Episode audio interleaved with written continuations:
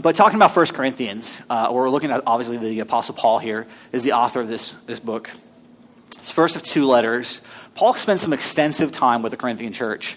Uh, if you read through his ministry and where he goes, it's kind of his, his MO, right? He goes to places as much time as he can kind of spend there, as much time as the Lord leads him to spend in a place, he spends there, invests into the people. And if you think about Corinth and where it was, kind of the gateway that it was and the city that it was, it was larger than a lot of the places that Paul ends up on his ministry. It had a lot to it. It may not be as big as maybe like Athens or something like that, but it still was a, it was a roadway. And there was a huge road into it on the way to Ephesus and stuff. So, um, it, it, mattered. It was very important. And so when Paul got out here, he realized that this was something that he had to do in his ministry. He had to spend some time with these people. And, and the understanding of it, the belief of it, uh, you know, I, I am not the smartest person in a room of commentaries, that's for sure. But there are some brilliant men up there who spent a lot of time studying this stuff and looking through this stuff. And most of them will agree that he spent about a year to a year and a half in that time based on his timeline of where he was. And so in Paul's ministry, that's one of the more extensive time he stays in places, excluding really when he's kind of in prison right? He goes to Rome and he spends a long time there, goes to Athens. But this is, this is a big part of his ministry. And so in Corinthians, he actually writes two letters. And there's, there's a couple reasons for this. Um, primarily, it's, it's this that he spends this time with these people and he hears, starts hearing about them after he leaves. And the news of what happened, you know, Paul's kind of that guy that goes to a place and then after he leaves, he sends someone else, right? So he sent Timothy here, he sent Barnabas out different places. He was, you know, uh, with uh, Silas for a while, and he left him some places and stuff. So he would go to a place and leave someone. He knew that other people had visited here. You're going to hear about that in chapter 1, where he says that some people were saying that they were following the teachings of uh, Cephas or Peter. Some people were saying they were following Apollos, which we don't hear a whole lot about, but we do understand from Acts who that was. Okay, and, and, and some people were just like, man, I just follow Christ. They, they were kind of just all over the place, this church. And so Paul starts getting this, uh, he hears about them, and he realizes, man, I gotta, I gotta write these people. We gotta address some issues that he hears about them. But the other thing that actually happens is they write him. They're like, actually, we have some questions because things start coming up in the church.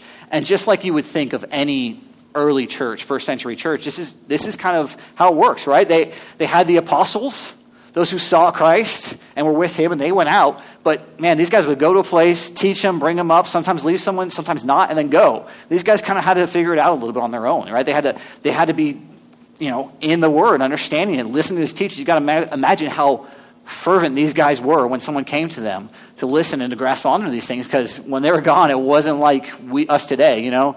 If someone comes in as a guest speaker and speaks on something, what do we have? We have, you know, endless pieces of technology, endless books, the Bible itself that talks about what they said. It wasn't the same thing for these people, right? This was the letter that Paul responds to them. So in, in chapter 1, uh, to these people that Paul is intimately familiar with, he right away kind of goes and says, you know, I, I love you guys. He addresses them as believers. He knows who they are. And, uh, you know, doing his, his typical opening, he right away goes into that after giving thanks to who they are, saying, But I've heard about divisions among you. I've heard about your struggles. And I love about Paul that as soon as he talks about, man, I've heard about your struggles, I heard about those devices, it's not like he just goes in there and starts calling them out, right? That's, that's, that's not his job. He understands that. Instead, what did he say? Uh, in chapter 1, uh, verse number. All right, I'm going to I'm actually start following my notes, so forgive me here, because if I don't, that'll be the end of this all. But in verse number 22, uh, or excuse me, verse number 20, he says, excuse me, I'll get there. Verse number 18. Okay. For the word of the cross is folly to those who are perishing, but to us who are being saved, it is the power of God, right? He right away just goes to it. He says, I see these divisions. I know where you guys are at. So let's bring it back. Like, he just draws them back in. It's not necessarily addressing the issues, and he will. But the first thing that he does, and Paul is, is brilliant with this, right? He gives the gospel. He addresses some of these issues. He talks to them. He talks about these things. And then if you look actually in chapter 15, what does he do again? He gives the gospel. He says, For I delivered to you as of first importance what I also received. This is in chapter 15. He says that Christ died for our sins according to the scriptures, that he was buried, that he rose, uh, that he was raised on the third day in accordance with the scriptures, right? He just goes right back to it. I've given to you exactly what I've had. So he talks about it from the beginning. He says, I see these divisions. I want you to first and foremost understand the word of the cross is fully to the wise, but to you who are perishing, excuse me, but to, uh, is fully to those who are perishing, folly to those who are perishing, but to those of us who are being saved, it is the power of God. That's Paul, right? Let's, let's put this bubble around it. Let's wrap it all in this thing. You know, it's the gospel wrapping around it. And then he goes and talks to them. So in chapter 2, it's a little bit of a different here. We're actually just going to stay in the first five verses, and it's kind of a weird section to stay because Paul's just really addressing them. So in chapter 2, beginning in verse 1, he says, And I, when I came to you, brothers, did not come proclaiming to you the testimony of God with lofty speech or wisdom. For I decided to know nothing among you except Jesus Christ and Him crucified. And I was with you in weakness and in fear and, and much trembling. And my speech and my message were not in plausible words of wisdom, but in demonstrations of the Spirit and of power, so that your faith might not rest in the wisdom of men, but in the power of God. As we go into this and as we think about this, I just want you guys to think about what Paul wants to understand. When I came in, when I was there, this is what I did. Let's pray and then we'll get into this. God, I just want to thank you so much for this morning, this time. Lord, we are blessed for the fact that we have a wonderful church body. We have a wonderful pastor, Lord, that I pray that him and his wife are just getting some great time together and rest.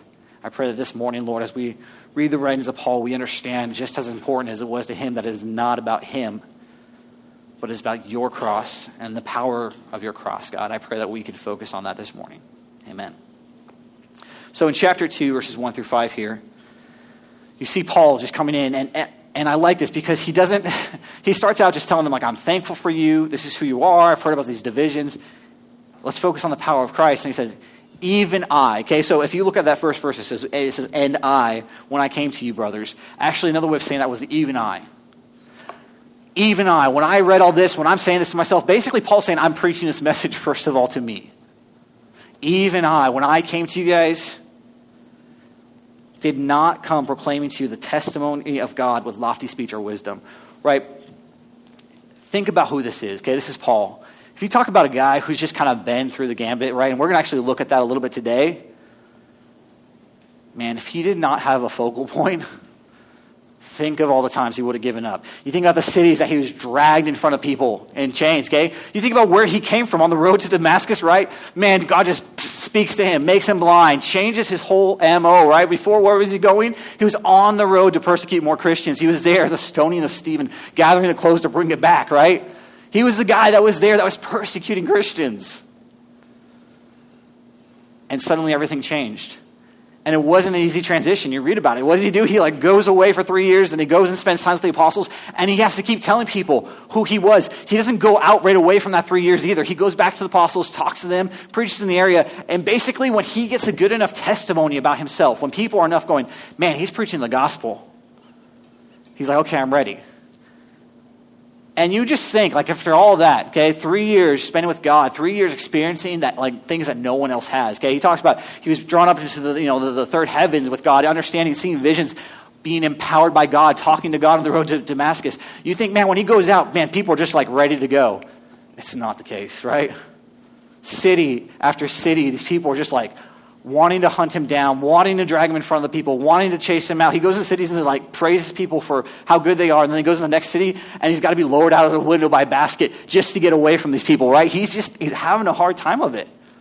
And he's, you know, he, he talks about his thorns in the flesh. He talks about the maladies that he has. He talks about his weaknesses and all these things. Gosh, you look at him and you're like, now what kept you going? what kept Paul on this ministry. And I'm not saying this to highlight who Paul is. I'm saying it, what was so great that he found, right? And he tells them, even I, and I, when I came to you, did not talk about, excuse me, when I came to you, brothers, did not come proclaiming to you the testimony of God with lofty speech or wisdom. The testimony of God. That's the important part there, right? Think about who Paul is. Okay, in, chap- in 1 Corinthians chapter 4, I'm actually going to read a real quick a, a couple verses out of there. I'm going to open this up so I can see it because it's actually a, a, a, bit of an extensive um, part right here. But in chapter 4, beginning in verse 6, I just want to understand who Paul is again. Um, he said, I've applied all these things to myself and Apollos for your benefit, brothers. Um, before I keep going, just understand, okay, he, Paul is not an Apollos hater, okay? He actually really praises Apollos. He talks about him before, he talks about him afterwards. Apollos was another man that came in preaching, and the people were saying, well, I learned from Apollos, and others were saying, well, I learned from Paul, and some were saying, I learned from Peter, and others were just saying, I just follow Christ. And they couldn't figure it out, so there's this huge division. So Paul, identifying that, says, I've applied all these things to myself and Apollos for your benefit, brothers, because Paul actually baptized Apollos. Apollos was baptized according to John the Baptist. And Paul said, ah, That's great. You understand that he was testifying to another, but I'm going to baptize you in Christ. And actually lays hands on him, gives him the Holy Spirit. Like, it's, it's, it's awesome. So he said, Apollos, for your benefit, brothers, that you may learn by us, not going beyond what is written, that none of you may be puffed up in favor of one against the other. For who sees anything different in you? What do you have that you did not receive? If then you, uh, excuse me, if then you received it, why do you boast as if you did not receive it? Already you have all that you want. Already you have become rich. Uh, now, let me, I'm sorry, I'm going to keep doing this, I'm going to break it up because you got to understand. Uh, looking at who Paul is, okay, if you've ever read the writings of Paul, he likes to use a lot of sarcasm. And sometimes it's really easy to tell. But Paul kind of goes into this like sarcastic remark to these people overemphasizing these things so they understand like who what they're basically saying. So that's where he starts uh, in verse 8 he tells them already you have all that you want. Already you have become rich. Without us you have become kings. And would that you did reign so that we might share the rule with you. For i think that god has exhibited us as apostles as last of all like men sentenced to death because we have become a, spe- a spectacle to the world uh, to the world to angels and to men we are fools for Christ's sake, but you are wise in Christ. We are weak, but you are strong. You are held in honor, but we are dis, uh, in uh, disrepute. To this present hour, we hunger and thirst. We are poorly dressed and buffeted and homeless, and we labor working with our hands.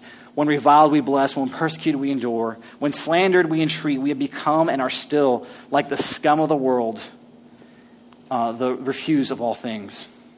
I do not write these things. So he stops right there, okay? So he's like, well, you know, he says, if you're going to go beyond what you have received, then you got to understand what you really are. That's, like, that's Paul what he's saying here.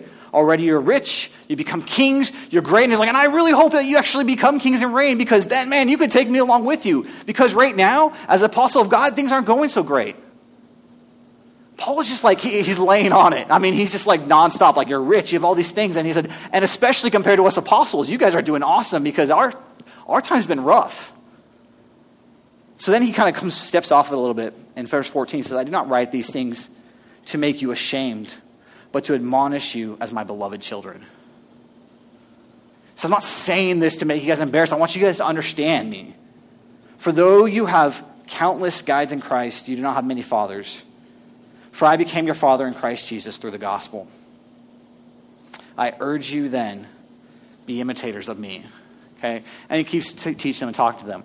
Now, why go here to understand this, to understand Paul, when he says, even I, when I came to you, uh, came to you proclaiming the testimony of God, right? Well, he says, even I, when I did that, it wasn't in loftiness, it wasn't in great speech, it wasn't who I am. He said, because reality is, I don't ever want to go beyond what I've received in Christ. And he uses this ridiculous, uh, uh, excuse me, ridiculous portion here for helping them understand that, okay, as he's addressing them. He said, This is my core. Coming back to it and understanding, he goes, When I came to you, I didn't proclaim to you uh, the testimony of God with lofty speech and wisdom. He goes, I just proclaimed to you the testimony of God. And, and it's so important to us that, you know, as, as a Christian, you know, so many times, in contrast to what Paul says, you know, I get caught up especially in it. That, man, I just, I, what, I want to make it more, right? There's, there's got to be something more to it because so many times we read this and we think, well, okay, but, but, but it's got to come across better. People aren't going to accept it if they hear it this way. Paul said, I mean, I've been through everything. I've been through it all. And if, you, if we want to go beyond that, he said, you're going to find yourself in these places. Yeah, you're going to feel like you're rich, you're great, you're successful, you have all these things. And you're going to look at people like me and Apollos and other people who are fervent for the gospel, and you're going to think, man, these people are ridiculous. I said, that's not the point here. He goes, I'm your father. I want you to be imitators of me. This is not Paul saying, look at me and look what I've done. He says, look at what I've grasped onto. If I can hang on to this in all these trials and all these things and all that I've been through, man, you guys are, you're rich. You're outstanding. You're great. You're kings. You know, there's two reasons why I think that Paul mentioned uh, in, in uh, verse 1, he says, where he said, I didn't come preaching to you in lofty speech or wisdom. His counterpart in this kind of ministry here was Apollos. And actually, if you read about Apollos in Acts chapter 18, Apollos was considered an eloquent man. Okay? So you have Paul the apostle. If, it's, it's really kind of funny uh, if you don't realize it and you read about Paul in, uh, in uh, 1 Corinthians 10.10. And you guys can actually look at that real quick. 1 Corinthians 10.10, it says, and speaking of, oh, excuse me, 2 Corinthians 10.10. Sorry about that. In 2 Corinthians 10.10. And speaking about Paul, this is what they say. It says, For they say, his letters are weighty and strong, but his bodily presence is weak, and his speech is of no account. So Paul is basically sitting here saying, I'm no Apollos. I didn't come to you proclaiming this in lofty speech and in great words of wisdom. I am not that guy. So you think about that, it's like, okay, so, so what's his fallback? So who, who is Paul? And I'm getting mixed up here. Let me try this again. So you think about it and you say, you know, so who is Paul? Paul's the guy that says in, in chapter 1 in verse, or excuse me, chapter 2, in verse 2, he said, For I decided to know nothing among you except Jesus Christ and Him crucified. Right? He says, I don't have the testimony that I want to have. You know, there's sometimes we think about it and we look at people and you think, have you ever heard someone's testimony? You're like, whoa, you're like blown back by it. They talk about what they were brought out of and you're just like, man, my testimony is so weak compared to that because if I was rescued from what you were rescued from, if I was brought away from what you were brought away from, yeah, I, I would get it. I'd be like, yeah, God is definitely real because of what he did in you. Paul didn't look like it that way. Because you look at Paul, it's like, man, you were, you know, knocked on your back on the road to Damascus. God talked to you. God, you know, had a man come and heal you and started this ministry. He brought you and taught you from him. And Paul doesn't look at it and go and say, I have all these great things to show you, to show you how good God is, because look what he did in me. He said, no, I don't want to show you anything, anything except Jesus Christ and him crucified man, if that is not empowering to us and exciting to us, right? Because instead of me sitting here and saying, well, you know, God didn't do the same things that He's done in your life, God didn't do the same things He's done, I haven't seen God as much in my life. It's like, man, Paul doesn't talk about the way that he's able to convey to people because how he was drawn up to the higher heavens. Right? He's actually embarrassed by it. Do you know what Paul says in 2 Corinthians? It's, it's, it's crazy to read. Uh, I'm actually going to read just a, a real quick excerpt of it, and you guys can follow along. It's actually 2 Corinthians chapter 11, but I'm not reading the ESV. So God will not strike me dead for that. I'm actually reading a, a reader's version of it, though, because it's a little bit easier to understand. But it's in 2 Corinthians chapter 11. He says, I repeat, no one should consider me a fool, but if you do, at least accept me as a fool, so I might boast a little. What I say in this manner of boasting, I do not speak as the Lord would, but foolishly. So he, he, at least here he's dropping some pretense, right? He's saying, I'm not talking about how God would talk about me. I'm talking about how a fool would talk about himself. It's like, I want you guys to get what I'm saying here. Since many boast in an unspiritual way, I will also boast. For you, being so wise, gladly put up with fools. In fact, you put up with it so, um, it if someone enslaves you, if someone devours you, if someone captures you, if someone dominates you, if someone hits you in the face. I say this to our shame. We have been weak. But whatever anyone dares to boast, again, he says, I am talking foolishly, I also dare. Are they Hebrews? So am I. Are they Israelites? So am I. Are the seed of Abraham? So am I. Are they the servants of Christ? And then in the middle of saying all this, Paul can't even get through talking about his own credentials, his own boastful thing. He has this like little experts. It's funny, in the context of this, and in the Greek, it's actually offset in such a strong way that in English, we don't have a way to offset it in the same way. In Greek, he was just like, he kind of like stopped and waited until he has everyone's attention. And he goes, I'm talking like a madman. He goes, This is ridiculous. You ever heard someone boasting about themselves? You're like, dude, you're ridiculous. Like, you think so highly of yourself that this is ridiculous to hear. That's how Paul t- felt talking, and he was telling the truth. Right? He's just saying, and so in the middle of this, he goes, I'm talking like a madman.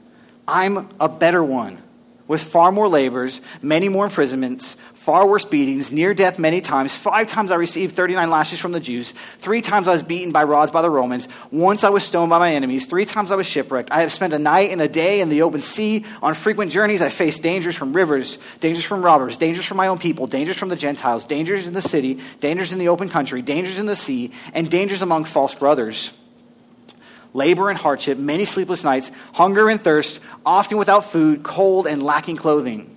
Not to mention other things, there is a daily pressure on me, my care for all the churches. Who is weak? And I am not weak. Who is made to stumble? And I do not burn with indignation. If boasting is necessary, I will boast about my weakness. The God and Father of the Lord Jesus Christ, who is praised forever, who knows I'm not lying. Like Paul, I love Paul and I love what he does here. He can't even get through talking to himself without saying, I'm, I'm talking like a madman. This is ridiculous for me to say these things. You know why? Because if you go back to 1 Corinthians chapter 2, this is what he says For I decided to know nothing among you except Jesus Christ and Him crucified. The other way to say this statement here is say, I held nothing of value except Jesus Christ and Him crucified. You don't get to say all those things, honestly, without that. You can't look at your life and your ministry and what you've done and look at it and go, man, I've gotten all these things and pff, I'm such a great person. He could have. He even says himself, I could have done this. You guys are so busy boasting about yourselves. You want to boast? Look at me. But then, you know, I, I love his closing on that, that, that verse in 2 Corinthians. He said, Who is weak and I am not weak? Who is made to stumble, and I do not burn with indignation if boasting is necessary, I'll boast about my weakness. Paul got it, right? He says, Even when I came to you, I didn't come with lofty speeches. I didn't come with wisdom. I didn't come with something you had. I just chose to know nothing except Jesus Christ and Him crucified. That's why you hear it all the time, okay? If you can't have been at this church this long, can't listen to John this long without understanding. It's like, man, every week we talk about the same thing, right? It's about the gospel. It's about the gospel. It's about Christ crucified, his resurrection, what he's done. It's about the gospel. It's about the second Adam that came, and when there was a pattern from the first Adam that we could not change, he came and he did something. It's the second Adam. It's the gospel. You're not going to get any more than that. And Paul doesn't give any more than that, right? That's, that's, that's the whole thing here. You want to look at a guy who's about to go, he's, he's going to talk about specifics here. Understand, this is not meaning that like all he's going to talk about is Christ crucified. What he's saying is nothing else holds value. It's like talking to someone who, in a conversation, who's never, um, I, uh, I was going to say, uh, describing to a place to a person who's never been there, right? Like, if you've been to a place and someone's there, like, oh, what's it like? And you start describing it to them the only context they're going to have from that, right, is what you can kind of give them based around it. But then if someone else walks up that been there, there's something so much different about that, right? Because then you guys have the same idea. You guys have the same foundation. You guys are starting in the same place. It's almost impossible to just truly describe. Talk to someone who's been to the Grand Canyon, right? Like, I, I can't remember what it was. It was like, wow, this, someone said, you know, wow, that was a great hole when they left the Grand Canyon, you know? You talk to someone who's been there, it's like that's not the reaction that someone who's truly been there has. They talk about looking at it and seeing what it is and the greatness of it and how beautiful it is and everything about it. And it's not just a big hole in the ground. I think there's so much more to it and what, what you can be inspired and encouraged about. In the same way, Paul's looking at them going, You can't go and sit here and say, It's about Apollos, it's about Cephas, it's about something else. And, and, and it's funny because in this time, um, Paul I wanted to uh, bring this up earlier, but you know, Paul was going to address like nine different things in this book. Okay, there was divisions in the church. There was incest. There was lawsuits. There was sexual immoralities. There was the fact of his apostleship and his authority. Okay, they wrote him a letter then asking about. That's all things that he heard. Okay, this is just like rumor tree coming back to Paul and him, like, wait, what's going on with this church? Not rumor tree, but someone actually gave him a report. And then they wrote him a letter saying that talked about marriage and food sacrificed to idols, about worship, about the resurrection. So Paul's got a lot of things to go on with this church. And he goes, I can't even get there if you don't start the same place as I'm at. And it's the same for us, right? We can't go around in this life and think like, oh, I'm going to get to where I'm going and I'm going to figure it out. I'm going to follow Christ. I'm going to do these things if we can't start in the same spot. You got to start with the cross. That's why we keep going back to it. It's just as good today as it will be tomorrow and as it was yesterday. It's just as important. The problem that this church was having is they basically took the cross and made it little. They made it less. Other things started taking precedence over it. And if they had gone back and just gone back to the core, Paul said, I started there with you. And I, when I came, I chose to know nothing more than Jesus Christ and Him crucified right? Paul definitely found it as enough. In Philippians 3, verse 8, he says, Indeed, I count everything as lost because of the surpassing worth of knowing Christ Jesus my Lord. For his sake I have suffered the loss of all things and count them as rubbish in order that I might gain Christ. Right? He got it. That's what he wants these people to get. He goes, ah. That's why in chapter 4 he uses that ridiculous example that I read says, You're rich. You're kings. You're so much better than we are if we look at you with this world. But he says, But Apollos, I, those who have taught you, we wanted to start in one spot. That's here. Moving on from that, you know, Paul is the, the, what, the king of the double down, right? If he says something once, he's going to make it much even heavier the second time. He's going to make sure you understand it. And that's what he does in verses 3 and 4 here. He says, And I was with you in weakness and in fear and much trembling, and my speech and my message were not plausible words of wisdom. And when I read this the first time, I, I immediately thinking of Paul. Okay, if you're familiar with his ministry, I just read to you about it. Okay, the guy has been through a lot of suffering, right? So when you think about, he talks about my weakness, my struggles. It, it, you know, I was like, yeah, you you you did. You know, what does he talk about with God in in, in uh, I say Galatians, but it might be Thessalonians. Now I'm not thinking about it. But he talks about his thorn in the flesh, right? He says, I, I, I prayed to God three times to take it from me because he said it was so bad to him. Okay, and we don't know what that is, but I mean, it could have been when he was stoned, he got messed up. When he was bitten by a poisonous snake, he got messed up. When he was cast out of cities, he got messed up. When he received, life, I mean, t- take your pick. It's Paul, right? But it wasn't just the physical weakness here. Okay, and we know that he had some because they talked about it. They said his words, what? In, in, 2 Corinthians chapter 10, verse 10, or said, they said, for his, his writings are great, but when he comes in front of us, his words are soft. Paul wasn't this guy who like came in front of them and he was like this amazing man that they all wanted to see. No, he's, that's why he says, I, I came to you in weakness and in fear and in much trembling. In 2 Corinthians, and I, I keep going through 1st and 2 Corinthians, you've got to remember this is addressing the same audience here and they're all believers. And I'm sorry if, you, if you're having a hard time following me jumping around, but I want you to, I want us to understand the context of Paul's ministry. Like this is just a touch and a taste of it. In 2 Corinthians chapter 2, excuse me, uh, chapter 2, 16 and 3, 5, he uh, reminds them that he was insufficient constantly, over and over again. If there's something about Paul, read Romans. You'll see that Paul is just like, man, the things I don't want to do, I do. The things I do want to do, I don't. I am the least of these. I am the chief of sinners. I am a sinner. I am at God's mercy. But in, I love what he says in 2 Corinthians chapter 3, verses 4 through 6. He says, Such is the confidence that we have through Christ towards us. Not that we are sufficient in, our own, uh, in ourselves to claim anything as coming from us, but our sufficiency is from God, who has made us sufficient to be ministers of the new covenant, not of the letter, uh, but of the Spirit. For the letters kill but the Spirit gives life. Right? Paul got it. He's like, when he talks about the letters there, that's the law, okay?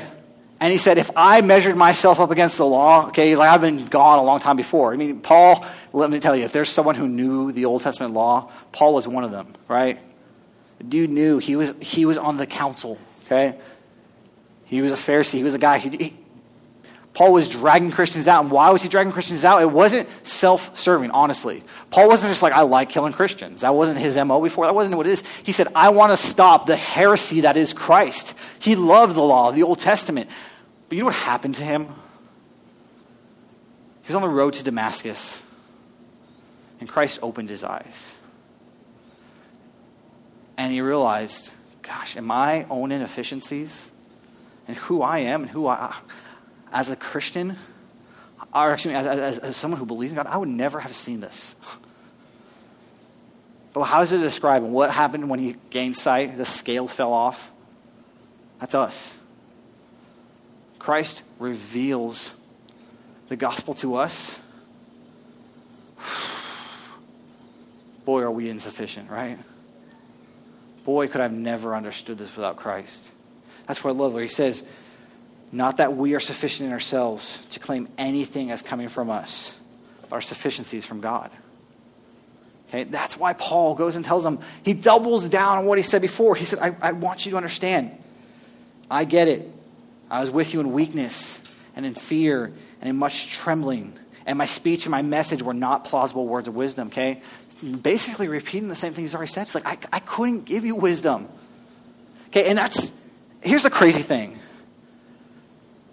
Uh, if you've ever met someone smart, who tries to explain something to you.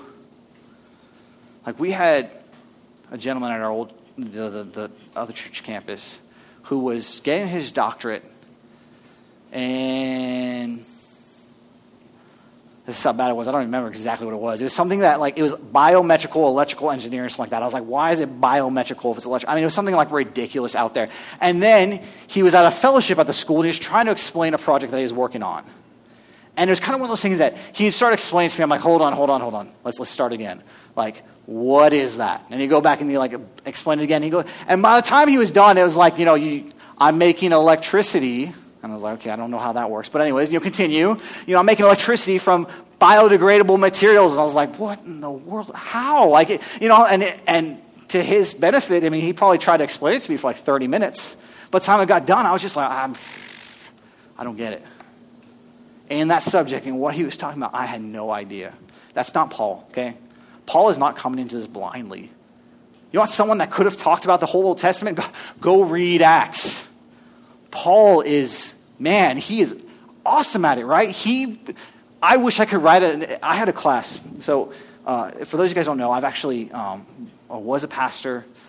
I had my undergraduate in, in, in, in, uh, in theology, went to seminary, three years of that, two and a half years of that. I've done a decent amount of theology. And one of my classes was an Old Testament class, and we, as it was broken into two parts. And as the final on the test, we had to write chapter headings from half the Old, Old Testament, from Genesis 1 all the way through. You had to write them all. Genesis 1 through first or second Kings. Then the second class of half, you got to keep going. First Chronicles all the way through. A couple of them were, were, were, bundled together, but basically if you did all of them at once, it was like 600 and something chapter headings. It was awful. But the second half of that final grade was on the, writing a meta narrative from Genesis 1 through where we were. And it had to be in a way that an eight year old could understand. And it was terrible because I was like, ah, you know, but he wanted us to understand the themes and what was written out here. And I was just like, man, I could just turn to Acts, you know, in that class and just like wrote what Paul wrote down when he was in front of the Areopagus. Why? Why? Because that's what he does. He goes back and he brings them back to Abraham and he says, You guys know Abraham, you know David, you know your fathers, you know what's happened, you saw the covenant, you understood who it is. But he's like, You were missing something. Something so important. Remember that 400 years that went where we thought we didn't see God? And you guys kept thinking that there's this king that was coming who's going to change everything and rescue Israel? Well, he came. And you missed it. And you crucified him. But he writes this Paul's smart. He quotes philosophers when he's talking to people. In Acts, he quotes a, philosopher. In Titus, he refers to philosopher. He pulls out Old Testament scriptures. He says all these things. Paul understood it all. He got it. He could have came to them and just like confounded them in the word of God, right? He could have like showed them like from the beginning and really pulled it apart and made it this amazing thing. Instead, he says, no. So I realized what I was handling. It's, it's, it's the gospel. That's why I said at the beginning here, even talking today, you know, I know Jeff's preached before, Anthony's preached before. Anthony gets to have the opportunity to go uh, teach. He's teaching our kids right now, but he has the opportunity to speak to the baseball players in baseball chapel for the uh, Nashville Sounds. And, you know, whenever we have this opportunity to speak, it's, it's heavy, it weighs. And why? Because we're weak. That's where Paul's coming from. His weakness is not just this physical thing, his weakness is who he is. Man, I am I'm weak. I have no authority and power in here. My authority comes from God. I'm insufficient. Calvin, uh, John Calvin, said this about this specific section of scriptures. He says, The servants of the Lord are not so dull as to not see threatening dangers, nor so insensitive as to not be affected by them. No, and in fact, they must be seriously apprehensive for two main reasons. One, that humbled of their own eyes, they might learn to lean and rest completely on God alone. And two, that they might be trained in true self denial. Paul, therefore, was not without a, self of, a sense of anxiety, but he controlled it so that he nonetheless continued to be undaunted in the midst of crisis, right? And there was a crisis. Paul saw it. That's why he left the apostles. He said, There's a crisis. There's a whole group of people out here who don't know God.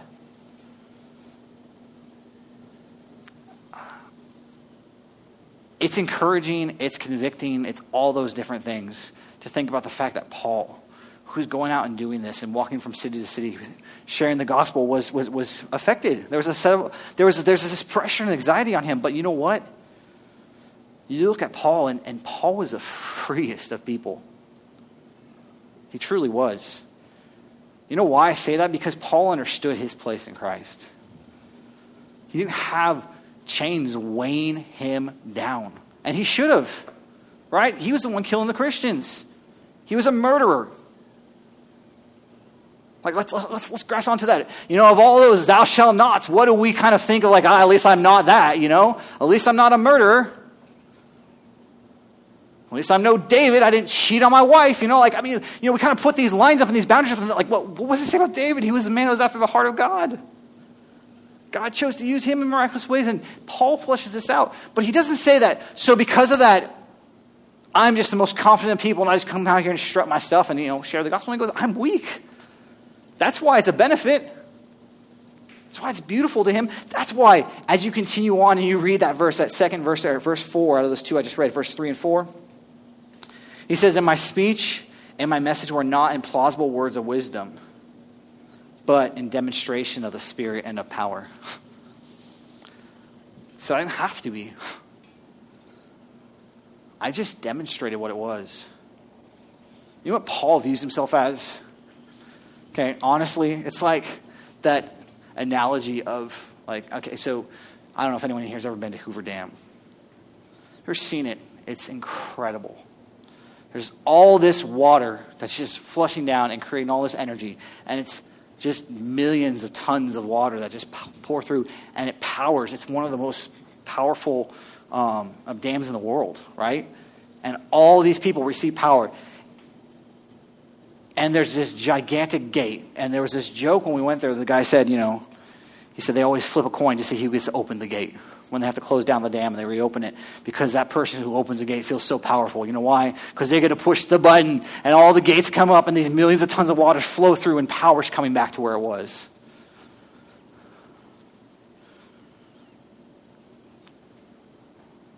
That person who's pushing that button is not like, look at me, all the power I have and I'm creating for these people. No, you push the button. Like he didn't create the power, he didn't do it, he didn't make the waters flow. He just pushed a button and lifted the gate. And that's what Paul basically says here. He says, I don't have to do the work, I just got to demonstrate it. He pushes the button. He's weak. That person could not have lifted those gates. If you watch them, I can't remember how many tons of cement that they had to put and how thick these walls were. But it's ridiculous because they, they know they have to prepare for earthquakes and natural disasters and things that could break it, so they never want this dam to break. And so there's, there's millions, millions of tons of concrete that put it there. But there's a gate that goes up and it's just a push of a button. There's so much weight with the gospel, but you know what is the beautiful thing is that Christ pulled it all. There's a huge weight to my sin. You, you look at the Old Testament, you look at the first Adam, okay? When he fell in the garden, I didn't fall in the garden, Adam did. And you know what happened? When he fell, his sin was applied to me. We're all fallen because of it. And it's, it stinks. It's like, man, what? Could I have a shot? You know, couldn't I have decided if I could have picked the fruit or not? You know, like, I'm sure I would have failed. But saying that, you know, you kind of want to like, it's like, that's, that's not really fair. Thank God it's not fair. Because the best thing about all that is I don't even have to accomplish there what he did. I don't have to make that choice. I don't have to, it's not like God's looking at me and going, Would you have picked it? Wouldn't you have? Let me judge you on that. He said, I decided it for you. Because I sent a second Adam. And just like that sin was applied to you, so was righteousness applied to us. Let me just push a button here. Let me just show you that. Let me just open the gate and let that just flood out. That's why Paul's, it's so exciting to see how he handles this because it's what I just like look at that and go, man, if he's able to do what he did and he's willing to do those things for us, or excuse me, he's able to do what he did, and he's writing those things, he's willing to address these people and talk to them. Why is that? What is his power? the reality is, he goes, I just demonstrated it. And there was true power behind what I said. Paul gets it. Chapter 1 of 1 Corinthians. Verse 17, he says, For Christ did not send me to baptize, but to preach the gospel, and not with words of eloquent wisdom, but lest the cross of Christ be emptied of his power. He said, You know what would happen if I came out there and I tried to convince you of Christ and who he was and told you, like, this is a better deal than the thing down the street? You would have picked the thing down the street. Because there always seems to be a lot of better deals out there if I'm the one presenting it. You know why? Because I'm a failure If you're trying to measure up to me and who I am, and Paul understood this. If they try to measure up to who he was and like say, well, you know, look at you, Paul would have had to admit his failures. And he does multiple times over. Thank goodness the scripture's not written about me. Because I don't want to be put on that pedestal. I don't want to be placed there in front of the limelight and see who I truly am. But Paul was. So he closes that out to them in verse 5. He says, So that your faith might not rest in the wisdom of men, but in the power of God.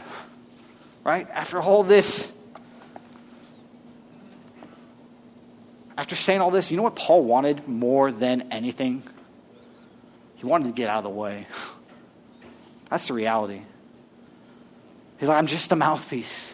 I'm just telling you about something that's so great. I wish that, and you know what? He's just like me. He's just like anyone who sees the gospel and sees what it is and says, man, I wish, I wish you didn't have to hear me present it. I wish it could come just straight from the source and we could just see it that way. You know why? Because I'll mess it up. When I try to give my human examples, when I try to say the things I do, when I try to present it in my way, and this is what Paul says to them, I mess it up. I just want to get out of the way The problem with the Corinthian church, the problem with what we see so many times today is the fact that they look at the cross and they're like, that was a starting point and becomes a relic.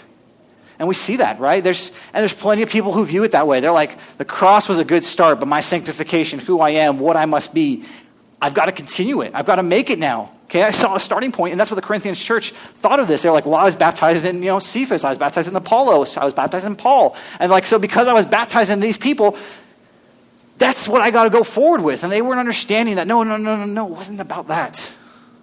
Paul even says, I'm glad I didn't baptize most of you. You know why? Because I don't want you to pull onto me. I want you to understand what the true power is in. If I preach to you, if I teach to you, if you're depending on me, it'll fail. If you're looking for me, as he says here in verse 5, he says, Your faith not rests in the wisdom of men, but in the power of God. He says, If it tries to rest in what my wisdom is, guess what? It fails. What does Proverbs say? The wisdom of men is folly to God, is foolishness to God, right? If you want to go feel how stupid Christians are, go read Proverbs. Because there's so many examples of like, man, we view this as wisdom and it's not. Man, we view this thing as powerful and it's not. Man, we view this thing as value and it's not. You know, who can know the thoughts of God? Isaiah was there staring at it you read the Bible, there's countless examples. Look at Job. He's like, man, God, why'd you do what you do? You know, after all those trials. And what does God do? Oh, you want to know who did that? Let me show you. I love the story of Job. You know why? Because it reminds me that, like, at least I'm not the only person who puts my foot in my mouth, right? And I'm thankful God. I, would, if you think about the fear that Job had to have in front of the face of God, you know, in front of him while he showed him all these things, I'm glad I don't have to go through that with God. I can just read about it instead. You know, Paul talk. Oh, excuse me, Paul. John. John, a lot of times will talk about it. You know, we encourage uh, you guys in here towards piety and not pietism. Okay, and some of you guys might be confused on that. There's actually this great thing that uh, John and some of the other pastors wrote about. Um, it's called the primer on pietism. And it's just this little, like, I don't know, like five, six page thing, but it gives just kind of a synopsis of this, the idea here. But there's a quote in there that I'm just going to read real quick. It says, the, uh, the concern is not that Christ is missing from pietism's message. This would be an unfair characterization. The concern is rather that Christ's work stands more in the background than in the foreground. This is seen clearly in that most all information and instruction within pietism is aimed at how to live. Duty overshadows identity. Pietism begins with the question, What must I do? In this schema, obligation precedes assurance. Right? Paul didn't want to leave them with that. He didn't want to start with that. He wanted to start in the right spot so that when he started telling them about, hey, yeah, there's some things you guys shouldn't be doing, there's some things that you guys should do. You guys understand that, but the most important thing is where we started. It's the gospel. If you think it's about me, if you think these words of wisdom that I'm going to say to you, these thoughts, these things are important, you're, you're missing the point. It's about where we started. It's about the gospel. I had, um, um, you know, I had, I had a conversation with someone the other day, and we're discussing uh, pietism and piety because they didn't understand it really. It was, it was interesting as a non believer, and I, I can't even remember why, but I said that was very pietistic of you as a joke. And he was like, What the heck does that word mean? So we got into the discussion about it. And I was like, Man, that word's just not really spoken a lot. And today, you know, maybe Jeff hears it as an English teacher every once in a while, but you know, you, don't, you just don't hear it. People don't talk about it. But it's really interesting to discuss it with him. But ultimately, like I said, you know, we want piety. I want to understand and realize that there's something greater and better, and God is more than I am. But I don't want to ever think about it that therefore I have to do this, and that's where it, that's what matters. Because if that's what matters, you, you just made you just made the switch, right? You were standing so strong, and whoa, he's so great, he's so good. This is who God is, so I have to. You stepped off of him. And that's the reality for us. Go back to Romans 6. I just want to pick up one verse there. I was read earlier for us. And uh, in Romans chapter 6, uh, Stephen read that, and, there's just one verse in there I wanted to highlight, though. In verse 6, this is what Paul says. He says, We know that our old self was crucified with him in order that the body of sin might be brought to nothing, so that we would no longer be enslaved to sin. Right, verse 6 there we'll always get stuck in sin if we put ourselves and who we are and what we're doing before it. That's why I said Paul wanted to get out of the way. And that's the same for us. Same for John. Same reason why he's preaching it every day. Same reason why, uh, men, if you want to get ready, we're about to come to the table right now. Because it's, it's where we find rest. You know, everything outside of it, everything outside of us, man, it's controlled so heavily Everything outside of control is heavily, so heavily by human hands, right? Our jobs, our lives, our homes, everything and stuff like that. There's, there's just human intervention, and it gets so much in the way of who God is. But that's not a reason to be like, oh, woe is me. Therefore, you know, I'm just going to like, you know, focus on asceticism and focus on like making less of myself and focus on the fact that I can't enjoy anything in life because it's all not of God. Instead, you know what Paul says? Enjoy it. find rest in the fact that you don't have to rely on that. That's why we come every week and we come to the table and we come to these things and we want the reminder that, hey man, when we're taking that bread, we're drinking that cup, it is not about me. I don't have to find power in what I do. I get to find power and rest in this. So I'm going to pray for us as we come to the table right now. God, we're just so thankful for the fact um, that you've blessed us so much, God. We thank you for the fact that Paul was inspired by you, God, not to rely on himself, not to think of himself, not to, not to focus on himself, but instead to drop that pretense of that, God, and focus on you. I pray that this morning that we're encouraged by that fact. Paul was just a man. He said, I'm a madman if I think anything highly of myself. I. So I pray, God, that we can just fall back and think and, fo- think and focus on your sufficiency right now as we come to the table.